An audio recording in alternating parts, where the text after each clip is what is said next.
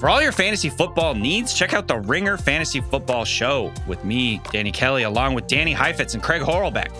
That's the Ringer Fantasy Football Show on Spotify or wherever you get your podcasts. It's the Ringer NBA show presented by FanDuel. The second half of the NBA season is here, and you can bet on the action with an assist from FanDuel, America's number one sports book. Right now, you can check out the new and improved Parlay Hub, filtered by odds, sport, and bet type to easily find the most popular parlays and same game parlays all in one page. Plus, start betting on the Explorer page and the Pulse and bet live same game parlays for every NBA game. So download the app today and bet with FanDuel, official partner of the NBA. The Ringer is committed to responsible gambling. Please visit theringer.com backslash RG to learn more about the resources and helplines available and listen to the end of the episode for additional details. Must be 21 years and older and present in select states. Gambling problem? Call 1-800-GAMBLER or visit theringer.com backslash RG. This episode is brought to you by Hyundai. Whether it's taking all your little ones to their sporting events or everybody getting together and taking a ride to the beach, the all new Hyundai 2024 Santa Fe is equipped for any adventure. With features like available HTRAC all wheel drive, you can take on the dirt trails and kick up some mud. Or standard third row seating so your whole family can experience the thrill together. Learn more about the all new Hyundai Santa Fe at HyundaiUSA.com.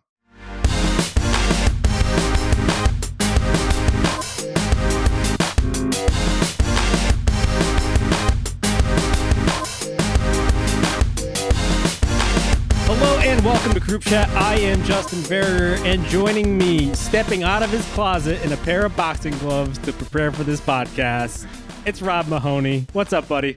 Is that the energy you want to bring to this podcast today? Because I thought this was going to be a genial affair. I thought we were just going to have a great time talking basketball together, Justin. But if you want to fight a la Dillon Brooks, or at least shadow box a little bit, we can do that. Do I want to fight? It seems like you do. Me? yes. I, I, I would say that the past six months of podcasting would suggest that, yes, I, I do uh, enjoy a good tussle every now and then. I would say so. W- was there a turning point in your life? Did something happen that, that brought this out in you? I would always say I have like a Kobe energy to to any sort of slight, smaller or large, and so I would say that was pretty Sure. baked in from the start there. uh, maybe it's gotten worse as time goes on, but uh, maybe you tell me. I think we all get worse as time goes on. You know, just like whatever our, our most eccentric qualities are, they get magnified over time. And this is it for you. You're only going to get more combative from here. Great, something for all of our listeners to look forward to then. Um, Waz, my my favorite combatant, unfortunately, is not with us this week. We're doing a little bit of a a, a wife swap here, a little trade off right before we get into the thick of things. I mean, there's Uh, so and many other ways you could explain that. You know, Well, I mean, I guess you're you're the partner here, so you you decide whether or not you're offended by it. I would say um, we're doing like a you know a, a FIBA group play round robin situation. You know, Oh, interesting. Very topical. Very European of you after spending so much time abroad. of course. Um, yeah. So Waz is off. I'm on. I think we won't start in earnest group chat uh, and for another couple of weeks because we have what two, three weeks until training camp start. The, the title of this podcast would suggest that uh, it's about a month from training camp, but I think some teams that are going to play overseas games in the preseason start a little bit sooner. But we're like three to four weeks thereabouts. Um, are you getting excited? Can you feel the juices flowing? Oh yeah, I think so. And look, wh- when are we going to get at the level where us intrepid reporters here at theringer.com are being dispatched for these international preseason games, right? Like are, are can Spotify send us to the Middle East? Can they send us back, you know, send us out to Paris for these games? What's going on? Like what what do we need to do to get that signed off? I wouldn't say Middle East in the summer would be at the top of my list of, of destinations and ass, but I well, would for say a variety of reasons, I think, but sure. Uh, although LeBron, on the other hand, seems to be enjoying himself in Saudi Arabia as we're recording this podcast. Um, no, I, did you ask? I, I guess I haven't. It's that's on me. That's on me. Yeah, yeah. You, you don't know the answer unless you ask. That's a, just life lesson of, of group chat, I guess. So I guess Um, that but- means I'm not ready. I, I am philosophically, spiritually ready for to watch basketball again. You know, FIBA basketball can only scratch that itch so much. The NBA is a very unique product. I'm dabbling in a little US Open just to try to get some kind of sports fix. But look, we need we need some training camp storylines. We need some depth chart battles. We need to really get this thing back up and running again. And we're we are perilously close, Justin. Yep. And which is why we are going to bring to you the five biggest questions with about a month before said training camps. Uh, a little little post FIBA action, a little what we're looking forward to. But first, we have to talk about the big breaking news event of last night on Tuesday night. Uh, we're recording this on Wednesday evening, which was Christian Wood to the Lakers, a move that has been assumed, I think, at least in summer league, because I remember people talking about it then that that it was all but a sure thing. Uh, turns out no one else was there for our friend Christian, despite all of the big ol' extension talks rumors scuttle but at some point during the regular season like the two to three weeks where he was like really popping off for the mavericks uh, it seemed like they might retain him unfortunately uh, the carousel stopped for him in free agency he ended up taking a one plus one for what i believe is the veteran minimum uh, where are you on on this deal is it just no loss for the Lakers, just such a buy low that you're for it? Or is this going to create maybe too crowded a front court? Where are you on it? I mean, you might as well take the swing at this point. But other teams have said that with Christian Wood previously, and we've seen how it turned out. Is is there a is there a big question a month from camp here as it relates to Christian Wood, or is he just kind of tacked on at the top of our, our rundown? Is the question uh, it, is the question can Christian Wood play basketball? perhaps. We could make it a full on question. I have it down as an addendum, but it really depends on how big uh, Christian Wood news is for your personal content diet. I will say maybe my question with Christian Wood is at what point does Darvin Ham get burned out on the Christian Wood experience? Because this seems to be the cycle. I will say, of all the time I've been covering the NBA, I don't know that I've seen a player as talented as Christian Wood trusted less by the people he works with than Christian Wood. Mm. There are not many coaches who will vouch for him, who have invested in him and, and feel good about that investment, who feel like they can trust him to put him into big games, to execute game plans, to do even like basic NBA level stuff. And yet he is, of course, as we all know, wildly productive. Can definitely score, can definitely shoot, can definitely attack, can handle, can do a lot of things you wish the big on your team can do. He's just such a headache and we've seen the headache type players on LeBron James teams go a bunch of different ways, some of which have been championship level successful. So you don't want to completely write off the possibility, but Christian Wood ain't J.R. Smith, is what I would say. You know, like there, there's a type of headache player you can kind of put in the corner and they will mostly mind their own business and fire away when the ball comes to them. Christian Wood has a way of creating problems. And I don't mm. mean that even like, I don't mean that in like a locker room sense, like he's like a bad guy or something. I'm talking about on the floor within the lines creates problems. And we will see what the Lakers and what Darvin Ham's appetite or tolerance is for that kind of play. Well, I guess that's an interesting point. And the follow up question would be do you believe in LeBron's ability to rehabilitate players one kind of like he did for J.R. Smith because as you'll remember and our audience surely does like they got J.R. Smith and Iman Shumpert for virtually nothing because the Knicks were just fed up with them and LeBron basically took them under his wing and said, I got these guys, and turned them into role players for a championship team, perennial finals team. Now, there are cases where people have butted up against LeBron, typically more star players, younger players who just want more shine. But Wood strikes me as the type of person, and considering where he is now, that he's kind of fallen from grace. He had the big contract, but now is left having to rehab his career on a veteran minimum. Uh, I wonder if he's in the right place and LeBron is still the right player in order to bring whatever good is out of him while mitigating the bad. Do you still believe that LeBron can do that? I think LeBron can do that, but the types of players he can rejuvenate and resuscitate and fully like integrate into a again a, contending level formula, that range of players is just a little smaller, right? I think what made LeBron so good at that with guys ranging from, you know, Iman Shumpert and J.R. Smith to all kinds of bigs to point guards who can't really pass, like all kinds of different players, was that he was so positionally versatile. You can move him all around the floor, and therefore you can accentuate whatever talents these guys have.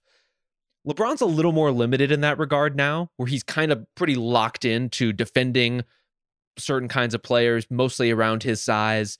You don't really want to play him at the five too much, although with Christian Wood, that's not exactly the kind of problem we're talking about.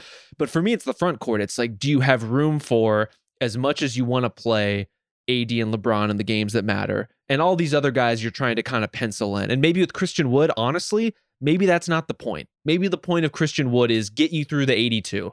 And he's a guy Mhm. who is going to be able to put up points in those games, hopefully with like a, a net positive effect. And that could be enough, you know, considering the health issues between LeBron and AD, considering where this team wants to go, considering what we saw them just do in the playoffs. Like this is a an accomplished playoff group at this point, given the run they just had, even though they got uh, you know kind of waxed by the Nuggets, if we're being honest. But if you can get Well, back to that place, that's that's a win. Yeah. Well, fit is an interesting question too, because I'm just looking at their depth chart in the front court right now. And I kind of wonder if Wood, if he does find this sort of elevated plane playing for LeBron, if he reaches like the LeBron role player nirvana status, I wonder if he is, at least offensively, the the, the right fit next to Anthony Davis as opposed to some of the other guys. So it's uh it's Jaxson Hayes, yet another Pelicans former big man. Wood played there for a brief stint before going on to, I believe, Milwaukee or Detroit, one of those uh, teams on his world tour of, of just like minimum and prove it deals. Uh, so Jaxson Hayes is, I guess, penciled in as the backup center. You have Wood, you have Vanderbilt, who I think you would agree is probably still more of a four at this point than than a true If five, that. given how Yeah. slender. Yeah, Maybe closer Um, to a then- three, or at least guard. You know, we've seen guard a lot of guards too. Right. And then Hachimura, who, and you have to wonder, like, yes, Hachimura would ideally be the the bulletproof starter at that four, maybe guard some bigger guys positions. But like, are we sure that what happened in the playoffs with Rui Hachimura is going to continue? And so, like, there's a very real possibility where Wood, who shoots like around 38% from three, is actually a nice little like front court partner for Anthony Davis, whose jumper has all but forsaken him. That's like a whole other story. Like we need like a Rian Johnson mystery to find out what the hell happened to Anthony Davis and his jump shot, particularly from three point range. But like if if all things go well, and I know this is we're now rose colored, rainbow colored glasses at this point, like it does make a little sense the Wood LeBron AD like five to three. Justin, it always makes sense when Christian right now, Wood signs. in September. It, all, yeah. it always makes sense. He's a great like combo pick and roll, pick and pop player. As you said, he can space, and he's one of these bigs who not only can shoot but actually has the handle to attack closeouts and can get in the middle and make stuff happen and has the touch on hooks and runners to be really productive. The bloom just always falls off the rose. And like again, the fact that what's so weird about this Lakers team, again, I, like I do tr- they've proven it, right? They have proven they have earned a level of trust especially since the midseason trades last year. This is a, a competitive and formidable team. But as you're going through the roster and the depth chart, and you said Rui Hachimura should be the bulletproof starter, my brain is just whirling itself into mush. I'm like, how how did we get here where Rui Hachimura is the trustworthy guy here? He had a great playoffs. He did. I, I know that you're still a doubter, despite all like a, a month or two of evidence that like he could be a like a good role player within this system of players. Uh, but you're not buying it. You're not like all the way sold. I I'm not all the way sold, and I don't even mean that to say like I'm I'm so pessimistic. There's no way it could possibly happen. It's just I need to see a little bit more. It was so aberrational what happened. Not only the shooting, but the decision making, and maybe that's where you would hope you see some of the similarity with Christian Wood's situation, right? It's the ironed out decision making. Does being in a more serious competitive context alongside one of the greatest players of all time will that make you get your shit straight? And with Rui Hachimura in the playoffs, it absolutely did. He played with a drive and a focus we've literally just never seen from him before as a Washington Wizard or even really as a Laker during his short time there in the regular season. Maybe Christian Wood has that in him. I'm I'm even more doubtful about Christian Wood panning out in a meaningful playoff context. As a regular season player, maybe he'll be useful for them. I, I and again, maybe that is kind of the point of all this. Yeah, it's a lot of options. And considering that they do kind of have the shape of their team, they know that you are LeBron, AD, and now Austin Reaves. Although uh, the Lithuania basketball team and and its people have something perhaps to say about how much we should even bank on that. Um, but they have a lot of different looks and options in order to find that. And the one thing I do like about this we'll call it a front court room. I love how like football types now want to talk about The quarterback room. rooms all Yeah. the time. I don't actually know if there is a positional room within basketball. We can go with it. Um, the only real center outside of AD is Jaxson Hayes, and even he, I think, like you could maybe force him into that four role if AD wants to cry about playing at the four, at least to start the season. Realize it's not going to work, and then put him back a- as a true center. Like so, there isn't a lot of wiggle room to give AD that benefit of of having to play four again. Like they are pretty much locked into 85, and then some stretchier player, defensive minded player, hopefully at the four. LeBron, Austin Reaves, and then maybe Russell or or some of the other guards that they have there. So I do like the basic outline of the team. I would say just big picture. I don't know if this necessarily swings the Lakers offseason thus far, but I've been an optimist for the Lakers this offseason. I thought they had a very solid offseason in which they've got a lot of guys who are helpful now that could be rolled together in order to build something bigger late, later if you realize you need more of a star player.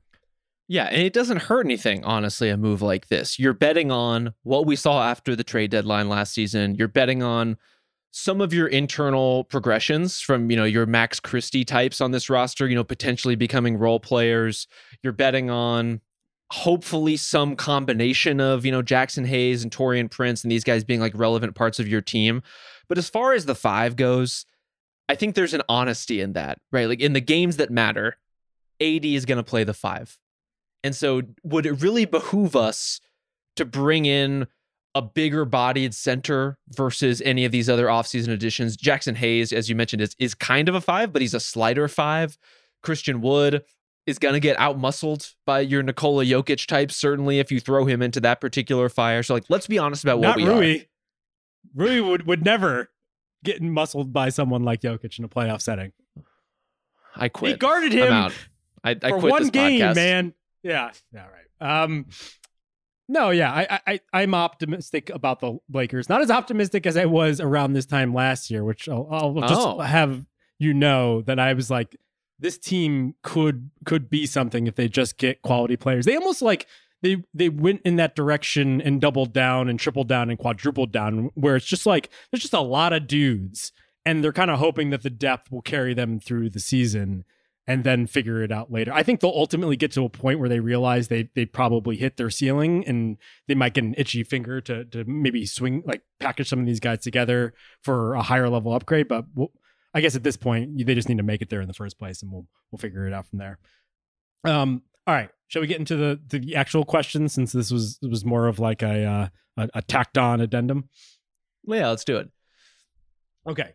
Um, first question. Will any of the tradees in waiting hold out and or resort to subterfuge? So unlike the NFL, which a lot of holdouts seem to happen there for whatever reason. I'm not like a CBA expert for the NFL.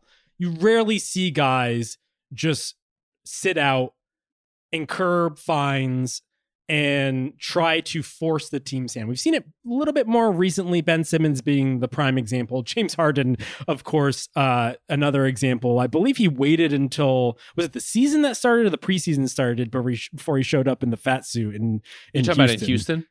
Yeah. and he he was just popping around Atlanta. And he, I think he said he was training. He was training in Atlanta and Vegas, getting ready for the season. That's where we all learned what a honey bun was when I guess rich people just gift each other wads of of money, which God, I, I wish I was a part of. Maybe we should do Yeah, that for you- our uh our You've never wh- given me elephant. a duffel bag of money. Well, we'll see, we'll see about this offseason, depending on how my contract negotiations go.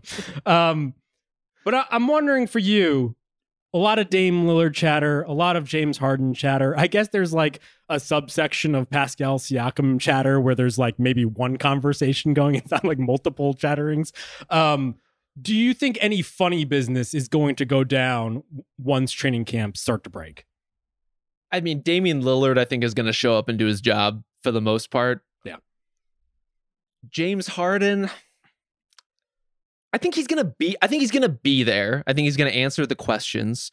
I think on media day it's to be awkward as hell because I think he'll be as forthright as James Harden is willing to be in an interview setting about his level of discomfort and what he wanted to happen and the fact that it hasn't really gone that way. And so if, if that counts as subterfuge, I- you know, I don't know that being honest really does if he shows up at media day and reports as needed. But I, I see him taking more of the the Ben Simmons approach to this school of like I'm, he's gonna technically be there. I don't necessarily see him playing super hard or you know really really making those hard cuts in practice and I don't see him like really uh dedicating himself delving into the nuances of the Nick Nurse offense but I think he'll be there and we'll I, I'm not sure if that'll be enough or not because as we know with Ben Simmons, they just kind of yanked him from the action in that situation. As we saw with James Harden last time, they let him kind of go through the motions in the preseason and then just ended up shipping him out. And it, it feels like we're headed in that direction. It's just a matter of how long it takes. So none of the 15 or 20 assistants that is now on Nick Nurse's staff is not going to be designated the hardened Whisperer in order to maybe like get him to buy in here. The Sixers had the gall to celebrate the signing of some player development coaches and video guys. And people like you, people like you, Justin, you're just making snide comments about it. You know, these these grinders, these, this is the the lifeblood of the NBA ecosystem, and you're just turning up your nose at them. I needed bifocals just to read who those grinders are. So I, I'm I'm very happy that they made it onto the social media infographic, but unfortunately I have no idea who you are. But I wish you the best in what seems to be a very fun season to come for you in Philadelphia. Yeah. Um yeah, I guess that's the question is like, does he do more damage by not being there or by being there and then just being kind of a jerk about everything? I would honestly think the latter would be more of a distraction. And it did seem like that is what set things off in Houston to ultimately trade him out into Brooklyn. It wasn't him holding out, although that certainly compounded the issue and definitely uh, made things more of a pressure point. But it was him showing up and saying shit and just loafing around. Where on Houston, finally, the owner was like, "Get him out of here. Let's cut the cord." And so, yeah. Um, Josh Harris might be busy these days now that he owns the Washington Commanders. So maybe like he's going to be checked out regardless. Uh, maybe he's turned off his notifications for training camp, and this won't make much of an issue. But I would guess that Harden showing up and and just like just being a jerk is the way to go if he does want out. Yeah, because there's obviously at this point things that James Harden or Damian Lillard can't say. Right? Fines have been levied. The rules have been made clear as far as like what they're allowed to say above board but you're allowed to voice your displeasure. And I agree. If you're there, every question is going to be about you. You know, every question to all of your teammates, to the coaching staff, every preseason game, opponents are going to be asked about you too. Like the whole dialogue and narrative around the team until there's some kind of resolution is going to be about James Harden for as long as he continues to show up. So there is a power in that, right? There is a pressure you can apply just by being there and kind of half assing it and making it clear that you wish you weren't there. Right. And to that point, on Wednesday, as we're recording this, there was a big old ESPN article dropped about one James Harden and everything that led up to this point where he's having this breakup with uh, his long tenure GM, Daryl Morey. Um, I don't know if I, there was much there beyond some color added to what we already knew about this situation, but at the very least, like th- this is going to be front page news for a while. And I believe Harden even like Instagram whatever about it and saying like, you know, no, these are all lies, yada yada yada. So that that's actually I, I a little bit more verbose than he was. I believe his comment response on ESPN's post was, "quote lies." yes. He did also Instagram story something about like maybe I should do some reporting of my own, which like I would love to be the editor for that story, actually. Yes.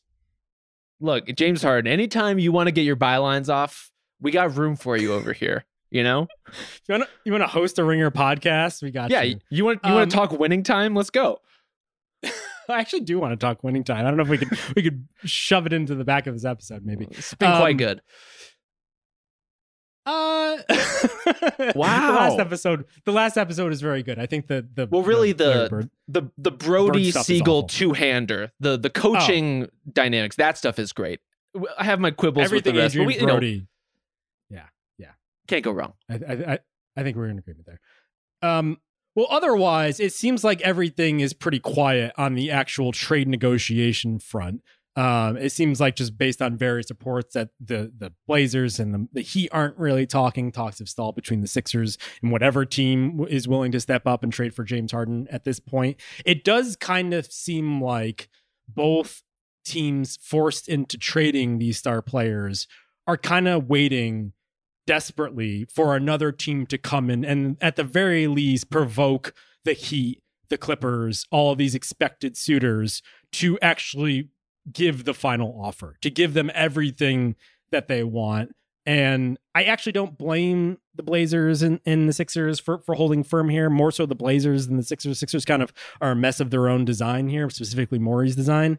Uh, the Blazers, I just don't see how even having Lillard around necessarily affects them all that much. I mean, he seems to be uh, going about this as professionally as possible, basically ignoring questions from Marc Spears rather than engaging with this and really trashing them, which I thought was was really classy of him.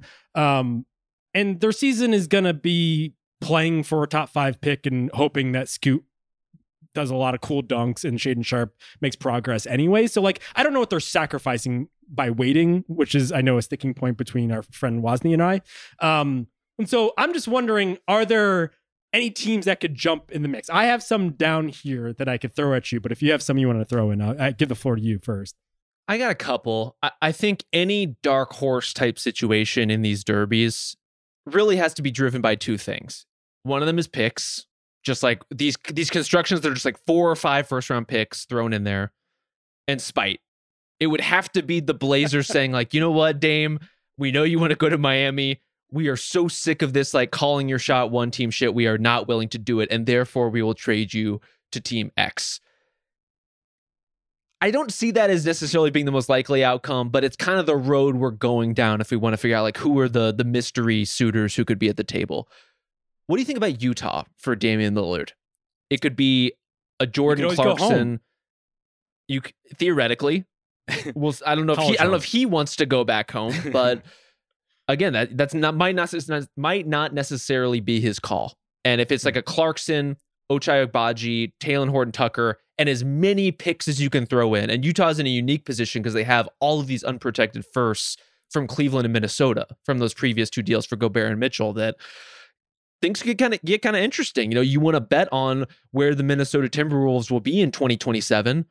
That that's a reasonable bet to make if you're the Portland Trailblazers. I don't know if that kind of timeline is interesting to Portland or if any of this works for Dame whatsoever, or if, frankly, if the Jazz are in any kind of rush to become a more competitive team. So there's a lot of question marks, but you could see someone in that front office at least thinking about it.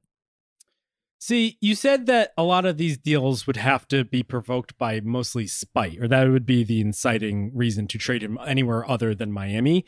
Right. I think these are just better deals because basically you're inheriting short positions draft pick wise for teams that you probably have worse futures than the Miami Heat with Damian Lillard. And so if I'm getting the Minnesota Timberwolves, a team that seems to still have some stuff to figure out despite our like just worldwide enthusiasm for what Anthony Edwards could be in the future and also this coming season, uh like I would rather have that than the Miami Heat's picks. I would rather the Cleveland Cavaliers, uh, a team that still needs to figure out what it is, what Evan Mobley can be in this league, whether Donovan Mitchell wants to stick around, even if Mobley has come to form by the time he has to make that decision. I would just rather that, like, just boatload of pick, that bushel of picks, than a couple of interesting draft picks from Miami and picks that, let's be honest, might get me in, like the 25th best player in the draft a certain year. So, like, yeah, I would choose that over Miami. I guess the question is whether Utah is ready to make that jump right now. I suspect they are not. But I, I do agree with your point here about what Portland should be targeting. And most importantly, the triangulation of picks.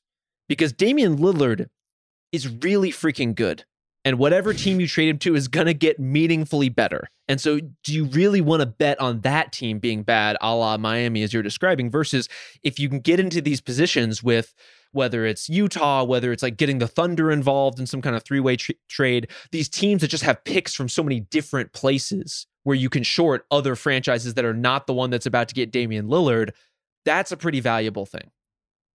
And kind of on that same note, I have written down the Pelicans for that exact same reason.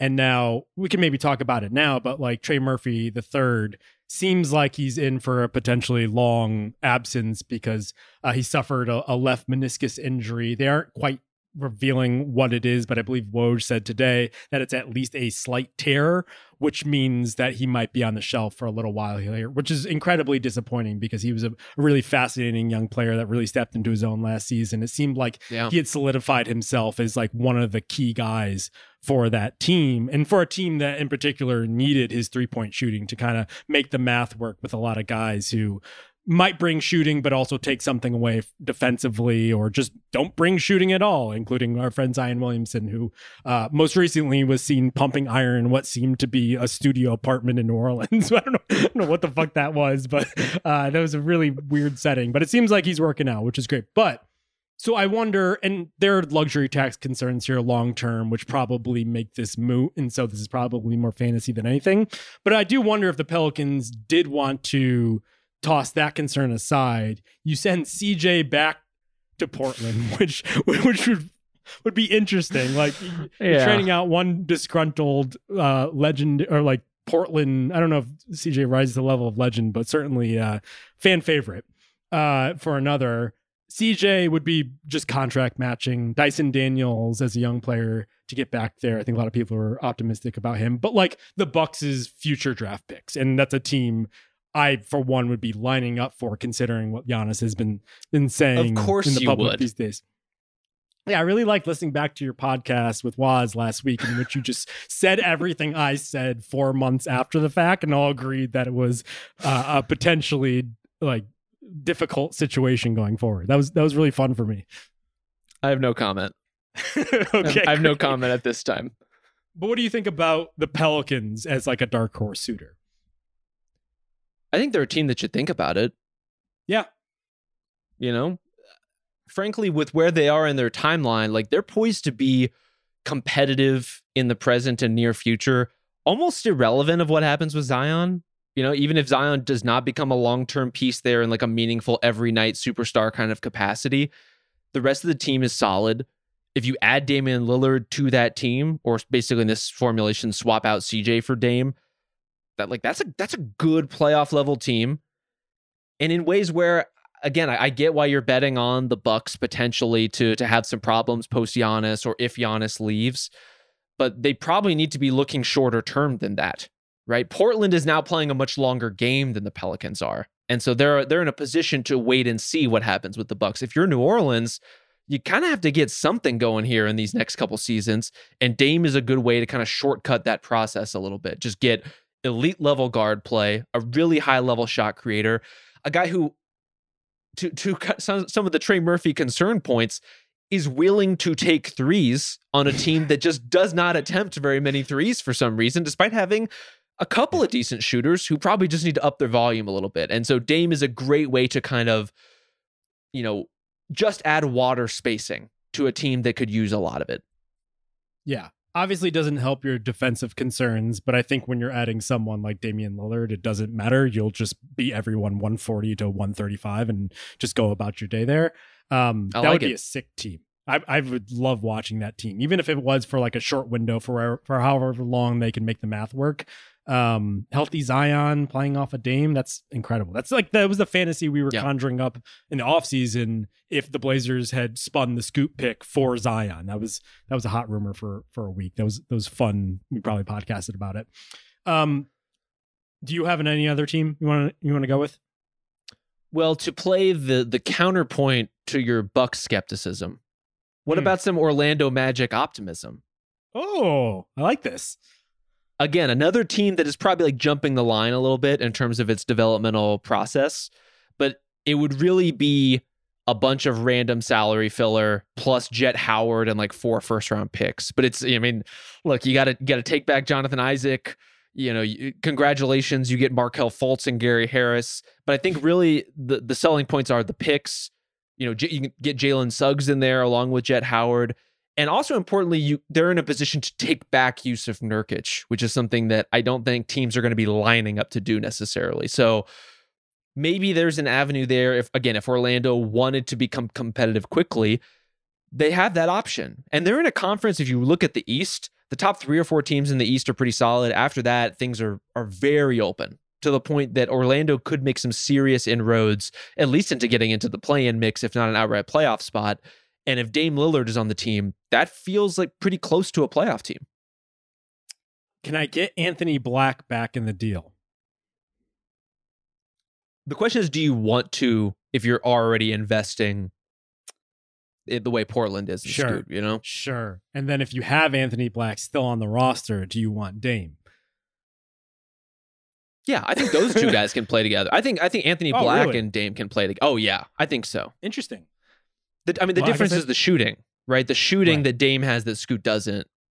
I think there, eh, from what we've seen from Anthony Black, again, huge caveats given the combination of lower level competition and a summer league stage. But seems like a really intuitive player who could probably play some off the ball next to next to a guard like Dame, and vice versa, that they could trade off a little bit. I don't hate it. My only concern is the one you kind of led with, which is do I really know what my team is at this point? Do I want to put a ceiling on what Paolo Banchero can become at this Yeah. point? What what Anthony Black is, what even Jett Howard is, despite many derisive Franz, comments what Franz Wagner is. Right. And so it's probably a year too soon, but I do think it's the type of thing they should be considering in the near future, just not this future. Um, Yeah. I, I I have uh I have two other teams that I want to throw at you. One is the Toronto Raptors. I'll be honest, I don't love this one. Uh, it's OG Anunoby, whom I believe they tried to trade for before with the Shaedon Sharpe pick, and then didn't end up happening. Uh, you're, you're sending Gary Trent Jr. home for at least the season. He's more just salary flotsam at this point. Precious Achiuwa, because they need a fucking center. For the love of God, can we get someone that could play the center position who isn't Jusuf Nurkic in Portland? And and then just picks. And so in Toronto, your Dame, uh, your your Scottie Barnes, your Jakob Poeltl, I guess, uh, whoever else is, is left there, your Gradey Dick. Um, I think the actual the sticking point, if I could play devil's advocate on my own trade proposal, is I do I wonder this. how many how many teams at this point Giannis becomes part of the calculus. Giannis obviously was rumored to be interested in Toronto and Miami before he signed the first extension with my with Milwaukee. If I'm uh, Toronto, am I going to waste all of my powder on Dame? Kind of rush the process. Don't really give Scottie Barnes a chance to be the guy, uh, and instead get myself out of the Giannis Derby. Or I guess this is a question for you. Like, is there enough left over there to then spin that into a Giannis trade? I don't know with Dame. So it's then Dame short term, Giannis long term. Yeah, you would have to think for a team like Toronto, the way to Giannis is Scottie Barnes, right? That is kind of the centerpiece you would be talking about of a, of a potential Giannis trade. Man, I, I wish honestly that Milwaukee had a couple of firsts left. Because wouldn't wouldn't they be an interesting suitor, right? A, Or a Jrue. Holiday, Jrue Holiday, and I think they can trade two future firsts, 27 and 29, unprotected that's not really enough given the arms race we're talking about with four and five picks plus other guys. But man, that would be a that would be an incredible kind of setup if those two guys could end up on the same team in Milwaukee or apparently in in your hypothetical in Toronto down the line. If Jae Crowder is worth five second round picks, how many second round picks is Giannis worth? I Is don't know if this kind of conversion rate applies, you know? okay. Um, and then the other team I have down here is Minnesota. I mean, Towns for Dame. I believe Bill has talked about it before. Uh, makes a certain sense, but it seems like somehow Towns is is like the last guy in the list of stars that anyone wants anything to do with because of not only just some of his let's call them foibles, but also the the money he wants on uh, that he has left on his deal. So it'd be Towns and Yeah. your favorite player, Naz Reid, just to make the salary matches. But uh, I like it for Portland, honestly, but mm, I don't Yeah. know. I don't I don't mind it in any direction. I think it could be interesting to see, but I I do like that our dark horse picks are all Damian Lillard trades. Mm. absolutely no James Harden alternatives to think of, which I think is pretty illustrative of Philly's position right now. I honestly didn't even consider him. You know, it's just like kind of a foregone conclusion for me that like he's stuck there unless the Clippers lose Kawhi in the first like month. Which it it seems like Kawhi's reportedly in pretty good shape. So uh, you know, it doesn't seem like the Clippers are on that kind of trajectory right now. It was a weird experience seeing the shirtless photo of Kawhi today, which is something that the, I believe the Clippers tweeted or Instagrammed out. It's just like it just seems like he's the last person who would engage in that culture, and maybe like the social media guy for the Clippers like forced it upon him by posting the photo. But it was just like I don't know. It, it was like seeing like the the like an Oppenheimer person at a Barbie show, you know, dressed for Oppenheimer, but you're at the Barbie showing. I don't see how that's the case, but you are very plugged in on the off-season social scene today. You're you're really you're really got this thing like you're you're absolutely tapped into the latest. I I don't know how because I wouldn't consider myself someone who's like really plugged into social media, and yet I just all of these things coming across my transom, you know. Apparently, we we got to get you a hobby, Justin. We got to get you doing something. well, the season's about to start. That's my hobby. Um, all right, la- last kind of uh, sub question to this main question, which is the holdout death pool. Um, I have three stars here listed on yeah, and we have to we have to pin down when they will show up for work. I have Damian Lillard, I have James Harden, and I have Waz. Um, okay, first of when, all, in defense of my guy Waz, we have been here. You know, you were kicking back last mm. week, probably sipping mai tais and Waz mm. and I hmm. were out here making content in the dead of summer. We didn't even have Christian Wood signings to, to bot about. So That's have true. some respect. You know, Waz, he shows up, he does his job, he disappears into the dead of night. This is who he is. Waz's takes from his toilet in Stockholm was one of my favorite segments. And I kind of wish we had planned that in advance or, or gotten a sponsor for it because we might want to bring that one back. Something to um, think about. But I think Damian Lillard shows up for training camp. You would agree? Yeah, d- day one, he'll be there. James Harden. Are we talking about when does he show up or when does he sh- actually show up? uh, I think physically, just like literally show up at the training facility. I think he'll be there. I think he'll be there at media day. Training camp. At training camp. I think so. Wow. I'm gonna go a week before the season starts. Yeah taking so it easy. I think the season starts on the 23rd. He basically coasts through training camp, which he was probably going to do anyway, even in on if he was on the best of terms with the front office. Shows up late there. Um, Waz, when when does Waz show up? He's been here. That's what I'm saying. okay. Uh, I think we start potting again at the end of the month. So we'll, we'll jot him down for end of the month. This episode is brought to you by Hotels.com. If you're busy like me and you're trying to catch your kids' games, it's important to have somewhere where you can go to find a good hotel. We're all over the place. Sometimes, you know, we're in Florida, we'll be in New York, we want to take the wife on a quick vacation and get away. Whether you're looking for a relaxing getaway or heading out of town to see the playoffs, Hotels.com app has a perfect hotel for every trip. Compare up to five hotels side by side so you can see prices, amenities, and star ratings without having to switch back and forth between options. So start planning your next getaway and find your perfect somewhere in the hotels.com app today. This episode is brought to you by Sonic. Fuel up for game day and any day, really, at Sonic. For a limited time, you can get the new $1.99 Sonic Crispy Tender Wraps. And trust me, you don't want to miss out. A crispy chicken tender and bold flavors like hickory barbecue and cheesy baja crisp lettuce, and melty cheese that make the perfect bite. So go get yourself some TLC, some tender love and chicken, and buy a $1.99 Sonic Crispy Chicken Tender Wrap today.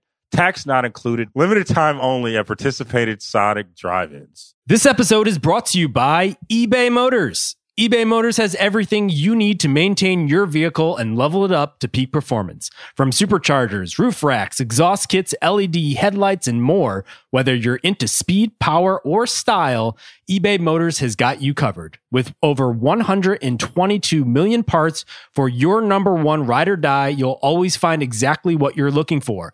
And with eBay Guaranteed Fit, your part is guaranteed to fit your ride every time or your money back. Because with eBay Motors, you're burning rubber, not cash. With all the parts you need at the prices you want, it's easy to turn your car into the MVP and bring home that win. Keep your ride or die alive at ebaymotors.com. Eligible items only, exclusions apply. All right, let's uh let's pivot here. A little World Cup, I guess ripple effects. Uh, we're we're nearing the end of of the FIBA World Cup. we're down to the semifinals, which I believe happened on Friday, and the USA, Germany, and then what Croatia. No, and Serbia, Serbia and Canada. Serbia and Canada. I always get Croatia and Serbia mixed up. Um, which of these guys is going to make the FIBA leap?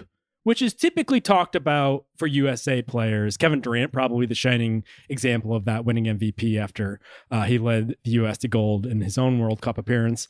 Um, but I want to broaden the scope a little bit. We could talk about any guys who have been participating here, NBA guys who've been overseas in Manila. Um, is there anyone like clear cut that jumps out to you from the start?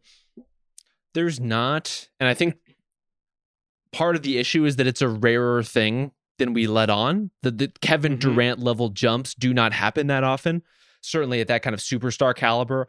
And when you're talking about the guys who are competing for other national teams, often we're seeing them thrive in a role they will just literally never play in the NBA. You know, Simone Fontecchio is not going to be a ball dominant volume like volume scorer for I assume he's still on the Utah Jazz roster. He might even be a free agent. I, we need to fact check Simone Fontecchio's How status. dare you not come prepared with that information? I remember Yeah, at one point I didn't know me. who that That's guy was, and you gave me shit for it. And now here you are, just like not keeping track of him. I don't even think that that's necessarily what happened. Uh, but he was lighting up now. FIBA. He, he was scoring at will, and I, don't- you know, he's just never going to have that chance. You know, Dennis Schroeder not going to do for the Toronto Raptors what he's doing for Germany or what he did for Well, Germany. He might do what he did tonight uh, in their game against Latvia, where he shot four for twenty six. That seems plausible. But will he get 26 shots? maybe, maybe not at that volume, but I could definitely see him missing a couple shots. I think the biggest and most sensible jump candidate is Tyrese Halliburton. He's Hmm. the guy who's gonna have he's gonna have opportunities. We've already seen him take a bump for sure. But what gives me that impression is when I watch Team USA, there are three guys on that team who are kind of undeniable right now.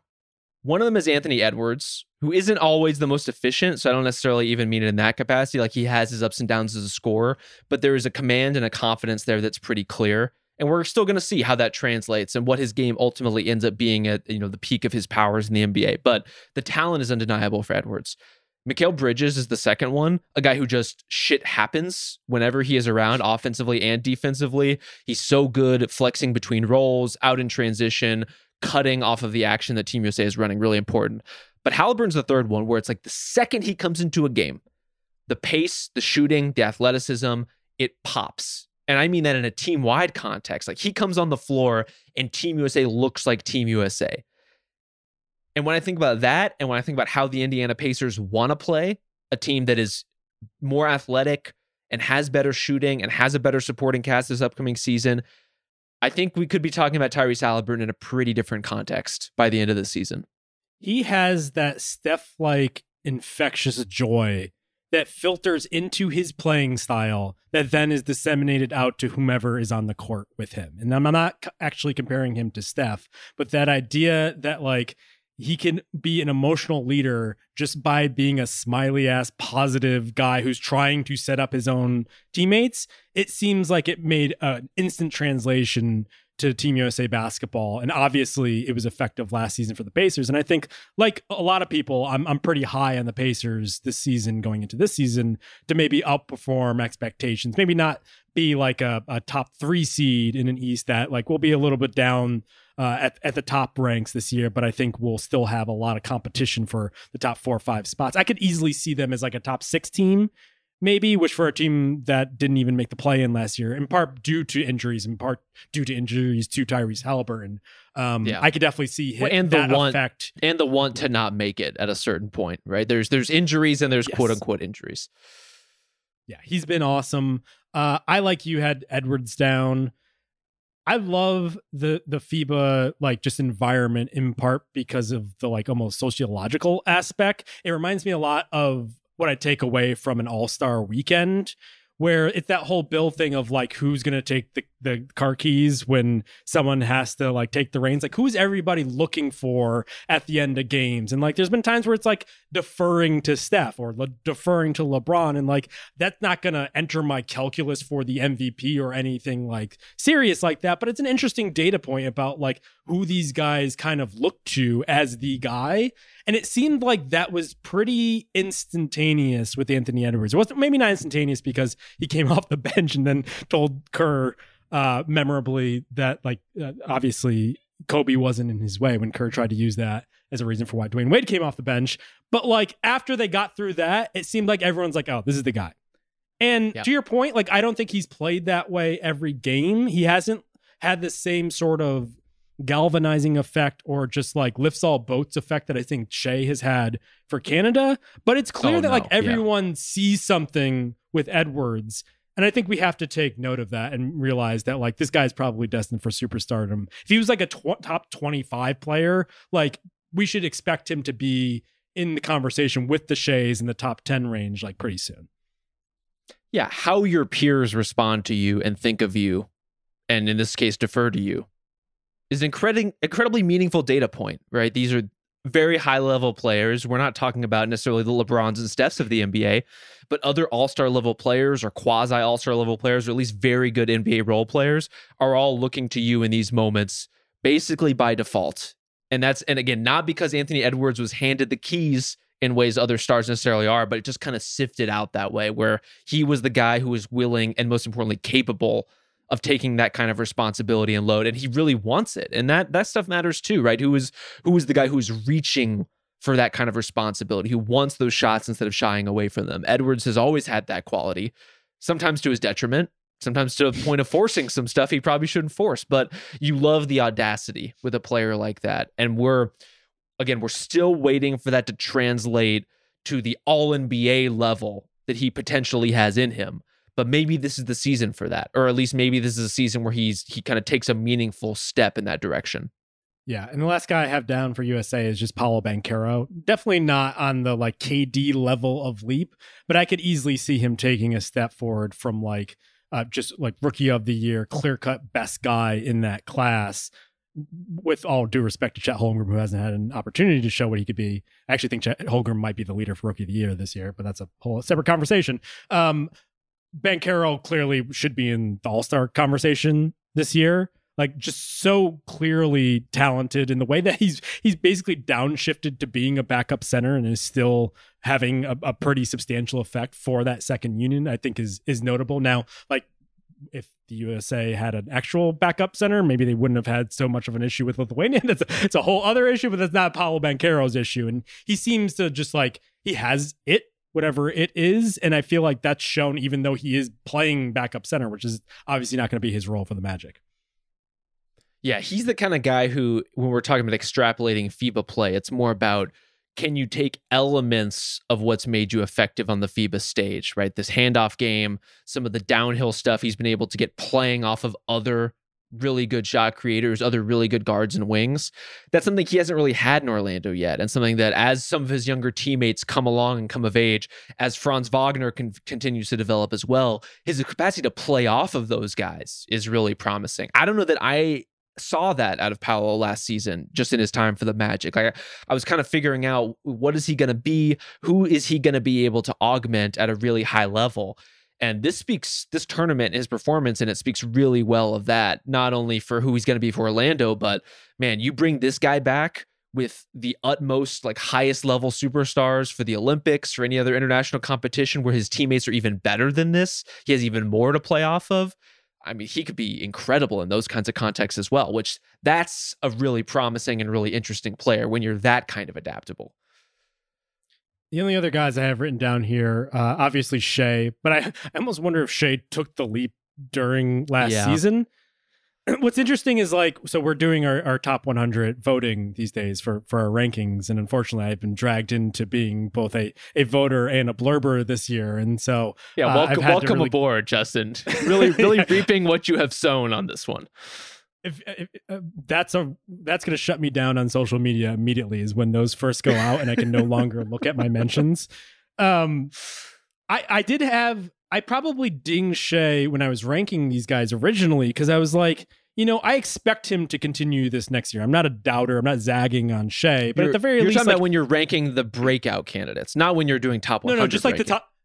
Uh, when I'm ranking like the top ten guys, so so in comparison Oh, to like the very best players in the league, and I was like, I expect this to continue, but like he doesn't have the body of work of like a LeBron, for instance, or even a Jimmy, and so like I defaulted originally to those guys because I'm like, well, you know, you never know with with someone trying to follow up on such a gangbusters breakthrough season, but good God. Like he is so freaking good. He's 13 10 and 4 today against Slovenia basically dueling Luka. And while Luka was out there just complaining about every fucking call, Shai was just a like going about his business, trying to calm down Dillon Brooks, failing, but still carrying the team in other aspects. But so, like, I guess on one hand, maybe he leaps into MVP consideration again, or like it's not a surprise that he is on the ballot again, like he was last year. Um, but I definitely don't think last year's a fluke. And like, if there's any doubt about that, like if if any single human has a doubt about that, you shouldn't because it's not going to happen. Yeah, that would be my only caveat in the conversation of the FIBA jump is he's already a top 10-ish player depending on your tastes in the NBA right now. Already a first team all NBA guy last season. Jumping off of that means you're in the Steph, Jokic, Giannis kind of range. Not outside of the realm of possibility in the long term for Shai. Like he he clearly is already at this level, so who's to say he couldn't reach that one? But he would have to show something pretty significant. I, I think it's safe to say that he can more or less repeat what he's done.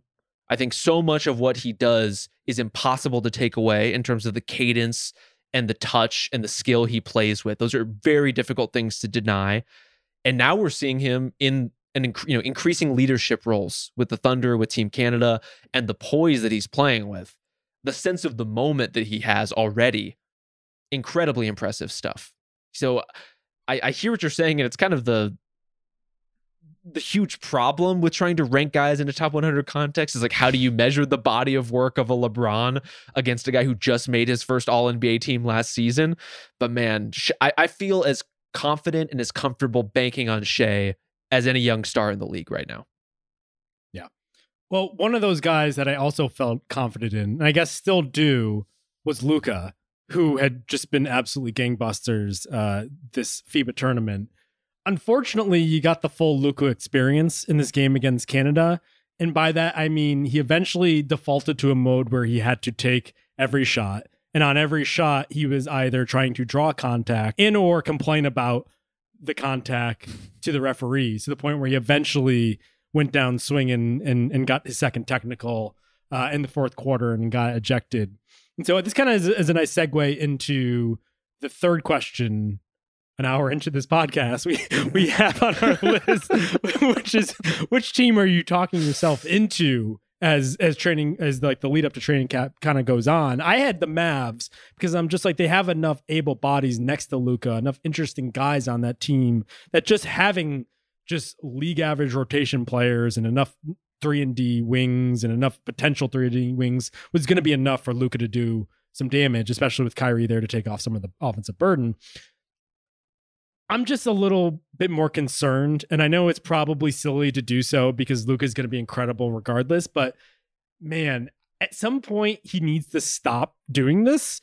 He needs to realize that as good as he is being everything for his team, just complaining about everything just has a trickle down effect. And it seems like a pretty traditional trajectory for superstars where they are really good basketball players and then they realize that like their their personality and their leadership actually has a direct impact on winning. And so maybe this is like a pretty tried and true NBA story. On the other hand, he's just such an extreme at this. I gotta wonder at, cer- at a certain point if like this is just gonna be damaging and he's doing as, as much bad as good because he's basically just warping everything into just this like chaos tornado of his just like bitching and moaning all the time. I draw the line at does as much bad as good because Luka Sure, Doncic does a lot of good. yeah, that was a bit much. He's- Put a little too much mustard on that one.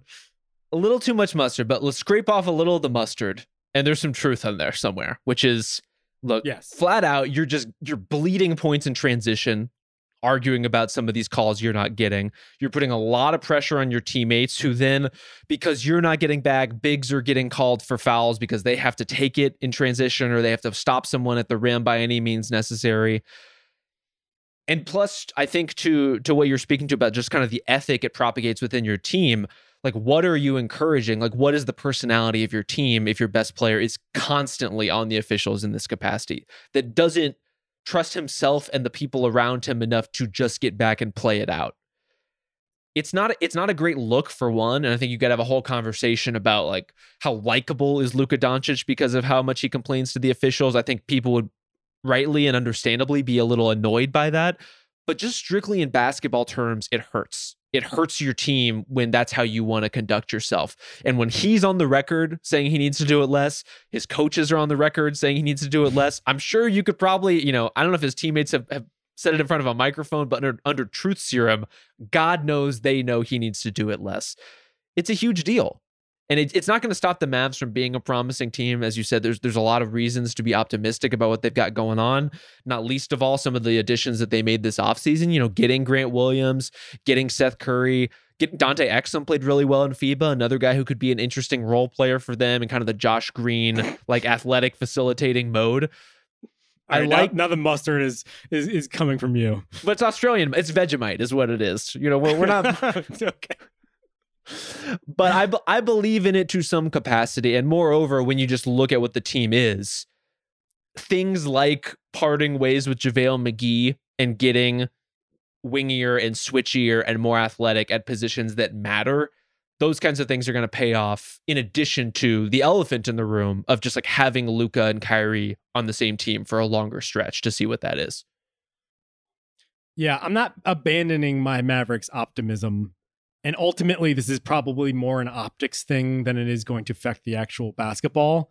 But maybe I just like came to terms with like the toll it's going to take on me having to suffer through all of this in a regular season in order to finally get the MVP level Luka Doncic season, which like up until now I, I expected, and I guess I still expect. Like it seems Yeah. like people are sleeping on that, assuming that we'll get another Jokic, Giannis, Embiid showdown. I honestly think that Luka should probably be- have the highest odds for MVP, just considering the way they set that team up and considering the way that, like he looks a little slimmer in in FIBA and also looks amazing as per usual. So. Uh, the MVP season is coming. I, I would bet on it this year, and if not this year, it's going to come in the future. Um, but what what team are you talking yourself into? So I have the Mavs, and I also have the Pacers down. But we talked about them with Yeah. Is there anyone else?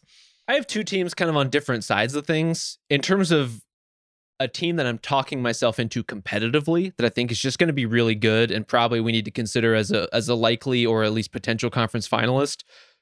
The Warriors getting a full season of Andrew Wiggins back, throwing Chris Paul into the mix, and maybe most importantly, just getting Jordan Poole up out of there. I think it's very easy to focus on, you know, the Nuggets as a likely returning favorite. We talked about the Lakers. They're going to get so much airplay and a lot of attention, and rightly so.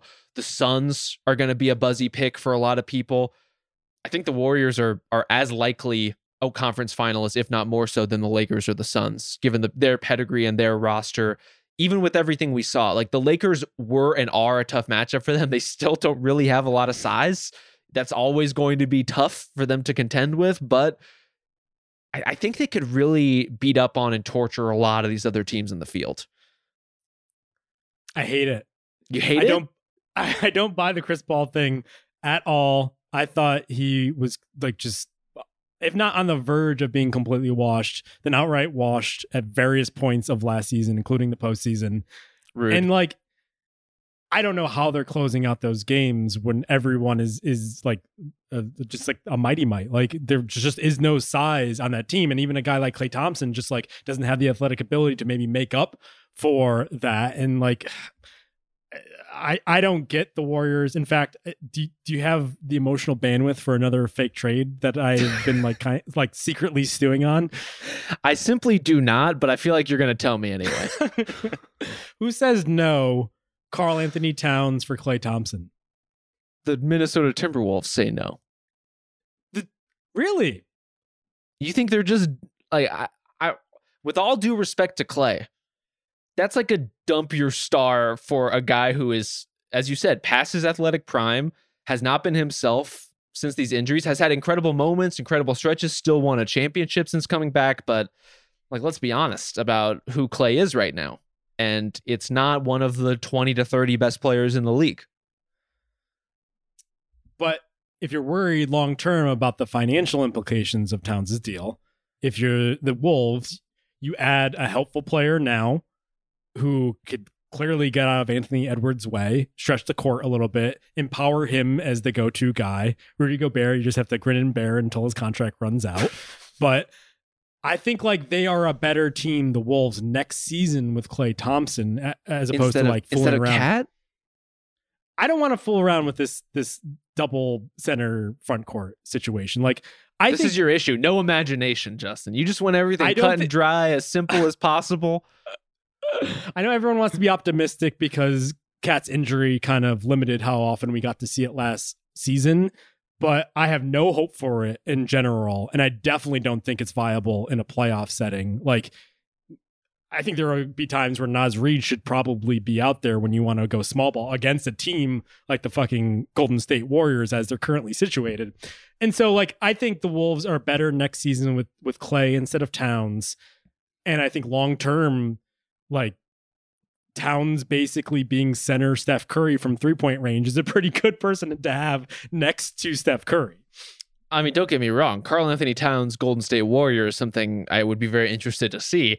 I'm not, for, I mean, for one, I'm optimistic about this team. So I'm not in necessarily the mode to cut bait on what they've got just yet. I think there's room to shore up around the edges. I have just, just a tremendous amount of confidence and faith in what Steph Curry can do in series that matter.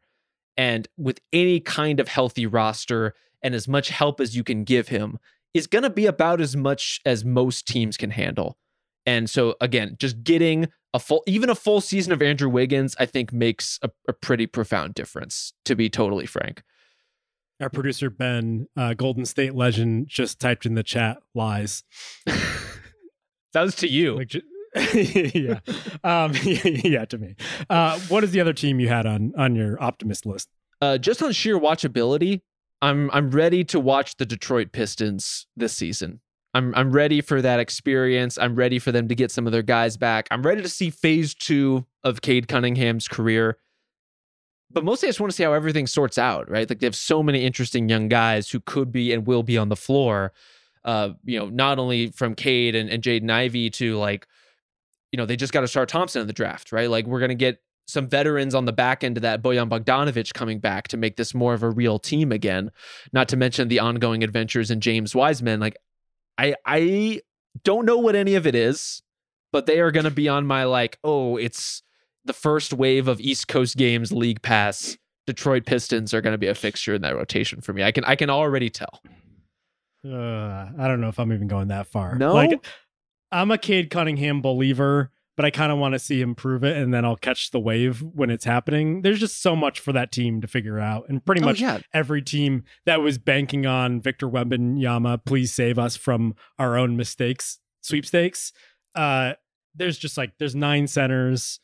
I guess Ausar Thompson seems pretty interesting. He played pretty well Yeah. uh, at summer league. Jaden Ivey not so much, but yeah, they got a lot of young guys. I I would probably rank them pretty low on my young team rankings, but I'm here for you if if you want to pass along what you've gotten from those games. I will. I'll bring it along secondhand. We'll do a, a full Detroit Pistons episode come like you know the dog days of February when we, when we need some content. But yeah, I, I don't think they're going to be good at all. Uh, but I do think they're going to be pretty watchable even in the chaos. Okay. Uh, fourth question: Which team are you in- increasingly worried about? So, who are you becoming pessimistic about? I think it's too early for that almost. Like who? Coward. I mean, there's the obvious. Like I'm, I'm, I'm pretty worried about the Sixers because the vibes are horrendous, and they lost rotation players and barely added anything at all. Not to mention it, they may just like lose James Harden and get back like two role guys in return potentially. Uh, but right, they don't seem like they count. Step aside here. There's someone just put up the frowny face emoji, like the bat signal, and here I am to save the day. um, well, we talked about the Pelicans. That was, that was the big one on there. The Trey Murphy injury just sucks. Yes. Uh, but I'm really happy for Zion that he was like pulling like cords and it looked like his muscles were flexed. That's it's big for him and for the team. Um, I also have the Celtics. Like what the fuck, Kristaps Porzingis? Just like it seemed as soon as the ink was dry, his foot just like exploded like right in front of Brad Stevens, and all of a sudden he can't play for Latvia, and like they are banking on him so much to make things work, and to just have a functional center amidst this just like increasingly well interesting one and potentially very good but frustrating as all hell center rotation with him robert williams and al horford and I just cannot believe that they put so much faith in the Kristaps revival tour as the way to make things work after last year's flub. I just like, man, I, I cannot go through another season in which we are tracking whether Kristaps Porzingis will fucking play like an all star, will play in general. Uh, it's just I, I am I'm so low on the Celtics, even though like I'm sure they'll probably end up with a top three seed. But emotionally, like I could already tell that this is going to hurt me. that that team could win the title. yeah, I'm, I'm sure. Without Kristaps, Maybe. Uh, maybe. And I The think East- that like the that- top of the East is going to be worse this year, even though the same like, teams will it- be there. it says more about the East than it does the Celtics. I I I I understand the precarity of stacking the injury risks that they have. They still seem pretty good, right? Like I would take the Sure. Celtics problems over basically any other problems of any other Eastern Conference team at this point. Did you speaking of like ta certain teams taking the other team's situation? Did you see the quote from Josh Harris where he was like, "Yeah, a lot of teams would take our situation in 5 minutes." And I was like, that's actually not a quick response. Like actually someone is considering that for a very long time and then is ultimately concluding that I guess they're in a worse situation so they'll take theirs. 5 minutes is a very long time and I don't think that's what he was actually going for. It's a while to be on the clock. You know, if, if the Spurs had been there and taken the full five minutes to select Victor be like, did they? Were they really so sure? Exactly. Um, all right, last question. What other storyline, person, place, or thing should we be keeping an eye on uh, as training camps draw near? uh, how ready is Chet Holmgren to be a meaningful NBA player? I think if we're if we're trying to figure out who are the teams in the West, especially that could upset the established order of what we saw last season, the Thunder are a great candidate to do it. A lot of young talent that should come along. We've already sung Shai's praises. But if Chet Holmgren is a, a relevant rotation player who's making a meaningful impact from day one, as, you said, and I agree, should be the rookie of the year favorite. That's a all of a sudden very very interesting. But he's a guy who has and does have a lot of work to do on his body.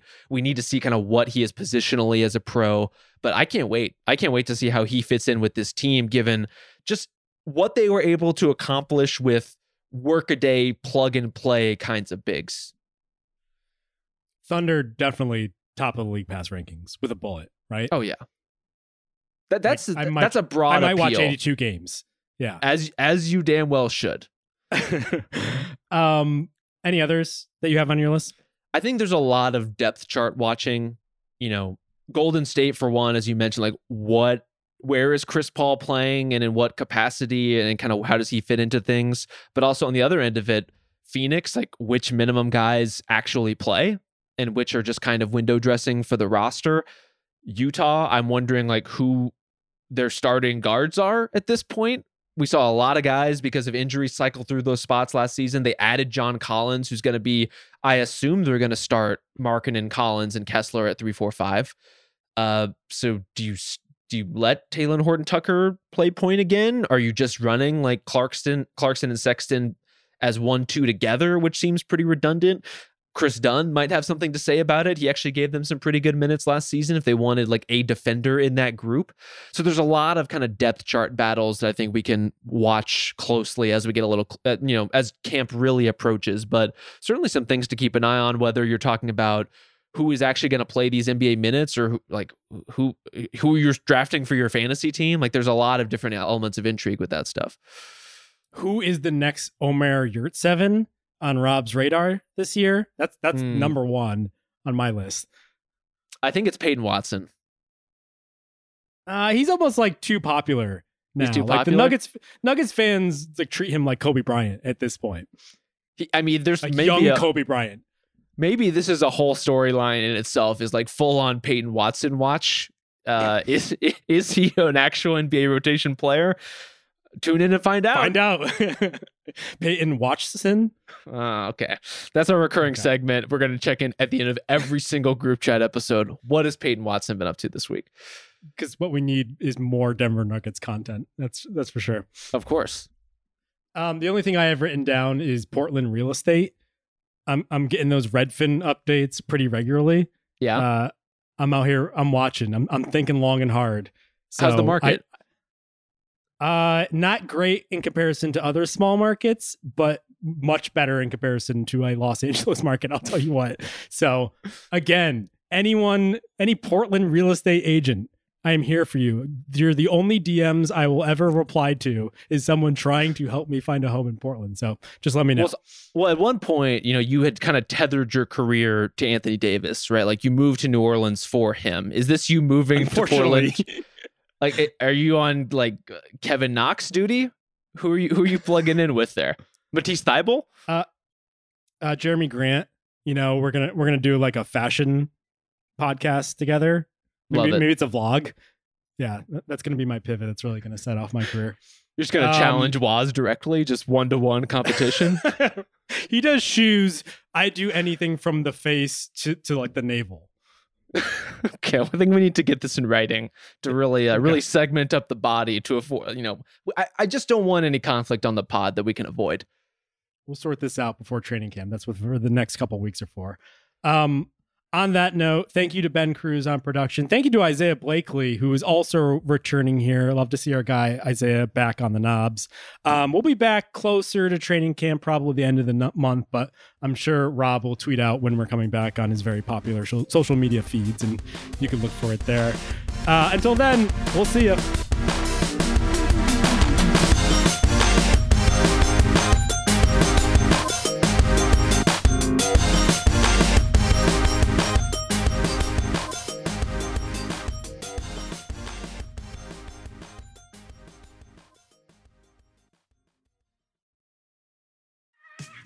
There's a lot that could impress you about the all new Honda Prologue EV. True, it's got class leading passenger space and clean, thoughtful design and intuitive technology. But what really sets the Prologue apart from the competition is that it's more than an EV, it's a Honda. Honda, the power of dreams. Visit honda.com slash prologue to learn more. This episode is brought to you by Empower. You got money questions like Can I retire early? What are my best savings options? Can I afford to pay for my kids' education? Luckily, Empower has all the answers. With Empower's real time dashboard and real live conversations, you get clarity on your real life financial goals. So join 18 million Americans and Empower What's Next. Start today at empower.com. Tap the banner or visit this episode's page to learn more. Sponsored by Empower, not an endorsement or statement of satisfaction by a client.